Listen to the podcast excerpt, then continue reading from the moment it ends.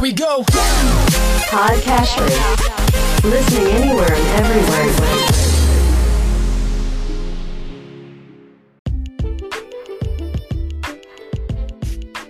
Welcome to Weekly Investment Podcast bersama saya Ferdian Syahputra dari Ispring Investment Indonesia untuk Prudential Indonesia.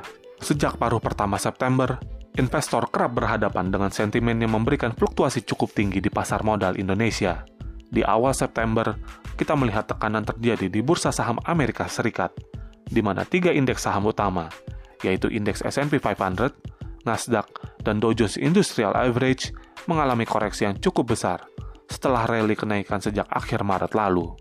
Koreksi pada tiga indeks utama di bursa saham Amerika tersebut kemudian ikut menjalar ke bursa saham Indonesia. Setelahnya, pada 9 September 2020 lalu, pembatasan sosial berskala besar total jilid 2 mulai diberlakukan di ibu kota Jakarta. Hal ini tentunya membuat investor khawatir kebijakan ini akan kembali memukul sektor usaha, layaknya seperti yang terjadi pada PSBB jilid 1 yang dilakukan pada Maret hingga April lalu. Ketika PSBB total jilid 2 ini diumumkan, maka keesokan harinya, yaitu pada 10 September, indeks harga saham gabungan mengalami penurunan cukup dalam. Bahkan, hanya dalam waktu satu setengah jam setelah pembukaan sesi pertama, IHSG terjerembab hingga turun 5% ke level 4.891,81 yang mengakibatkan Bursa Efek Indonesia pun menghentikan perdagangan selama 30 menit.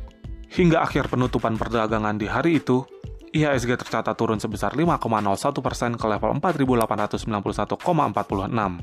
Penurunan yang cukup dalam tersebut untungnya tidak diikuti penurunan lanjutan, dan IHSG justru mengalami rebound dalam dua hari perdagangan berikutnya, meskipun kemudian harus tertekan kembali.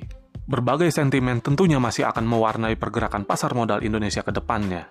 Beberapa hal masih akan menjadi sorotan para pelaku pasar, di antaranya adalah penanganan COVID-19 yang hingga saat ini sudah berjalan lebih dari enam bulan, di mana hingga 20 September 2020, kasus COVID-19 di Indonesia telah mencapai 244.676 orang, dan juga penanganan dampak ekonomi dari COVID-19.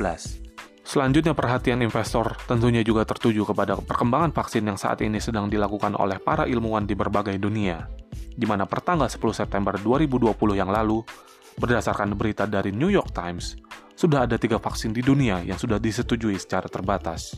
Pelaku pasar juga akan berfokus pada rilis data pertumbuhan laba perusahaan yang diperkirakan masih akan tertekan, dan rilis data pertumbuhan ekonomi, di mana saat ini sudah cukup banyak yang memperkirakan bahwa ekonomi Indonesia akan turut masuk ke jurang resesi pada kuartal 3 nanti. Sebelumnya, ekonomi Indonesia sudah terkontraksi minus 5,32 persen pada kuartal 2 2020 yang lalu. Beragam sentimen yang sudah dipaparkan tadi tentunya akan mempengaruhi pergerakan harga di pasar modal Indonesia. Oleh karena itu, Ispring Investment Indonesia telah mempersiapkan portofolio dana investasi saham yang kami kelola dengan bersandar pada sektor-sektor defensif yang cenderung stabil di saat pertumbuhan ekonomi sedang mengalami perlambatan, seperti sektor berbasis konsumsi, kesehatan, dan komunikasi. Tentunya, kriteria saham yang dipilih memiliki fundamental yang baik, dan mempunyai pendanaan yang kuat. Demikian weekly investment update mengenai berbagai sentimen yang mewarnai pasar modal Indonesia dalam jangka pendek. Semoga bermanfaat dan salam investasi.